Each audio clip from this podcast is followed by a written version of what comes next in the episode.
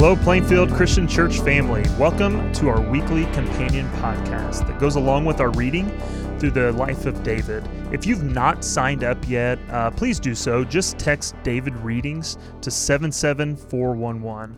My name is Eric Carter, and each week we're going to bring on a special guest to talk more fully about one of our readings during the week. This week we are excited to be joined by Lisa Raisler. She is our next gen admin. Welcome, Lisa.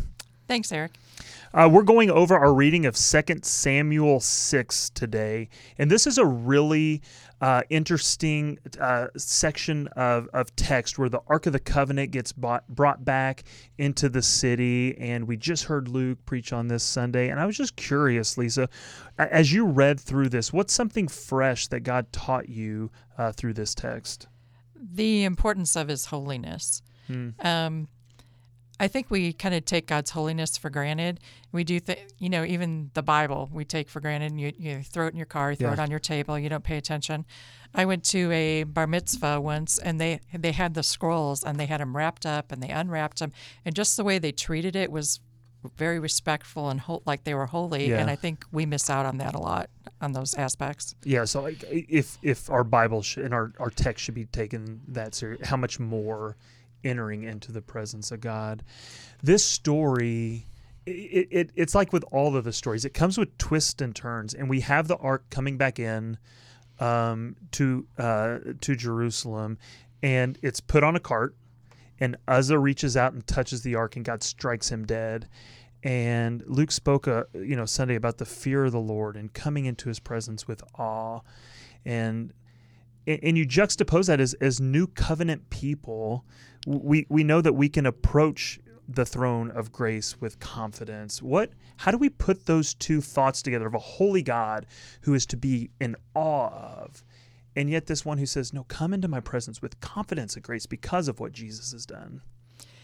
I think one of the um, I think we know we can approach God, but that we can approach God, but we can't ignore what He wants for us. Yeah. And we we can't ignore God's plan. And God has a plan for us, and He has a direction. He had a plan for the ark and how to move it, but they ignored it. When they didn't do it, huh. Uzzah paid the price for it. Yeah. And for us, when we don't follow God's plan, we pay a price too.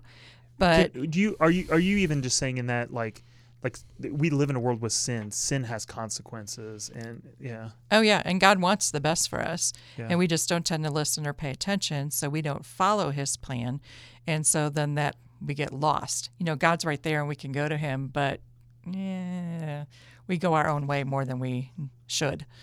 Yeah and even at the base of all of this it's what we see in the garden of eve saying oh it looks good for fruit. I know god said but how hard how bad could it be and we mix up this idea that the thief wants to kill to come to kill steal and destroy. But god says no i i've come to give you life and give it you to you fully. Um, the the thing that just keeps coming out in david's life over and over is is a man who is so passionate about god. Worship is the outflow of of his life.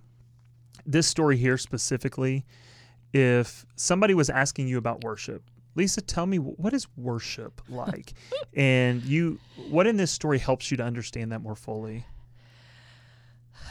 I think the big thing with David's, I struggle with worship a little bit because I mm. struggle with the difference between what worship is and what praise is, and I think I tend to lean more towards praise than I do to worship. Okay. But in this, watching David I think we get intimidated by our worship. We get intimidated by do you raise your hands when you're in the church yeah. or, or not? And David didn't care. Yeah. David just fully put his heart out there and did what he needed to do to show God how much he was in awe of him and how much he loved him. And I think we tend to not do that because we're afraid of looking silly or bad mm-hmm. or something in front of other people. And it's really the connection of both that you said praise and worship, offering mm-hmm. your body as a holy sacrifice um, as a sacrifice holy and pleasing to God. David had both. So when he comes in and, and Michal says, What were you doing? He's like, Oh, no, no, no. I give my entire life. I'll become more, more undignified than this. Thank you, Lisa, for joining us. And thank you for joining us here on the podcast. And check back next week as we discuss week five of our reading through the life of David.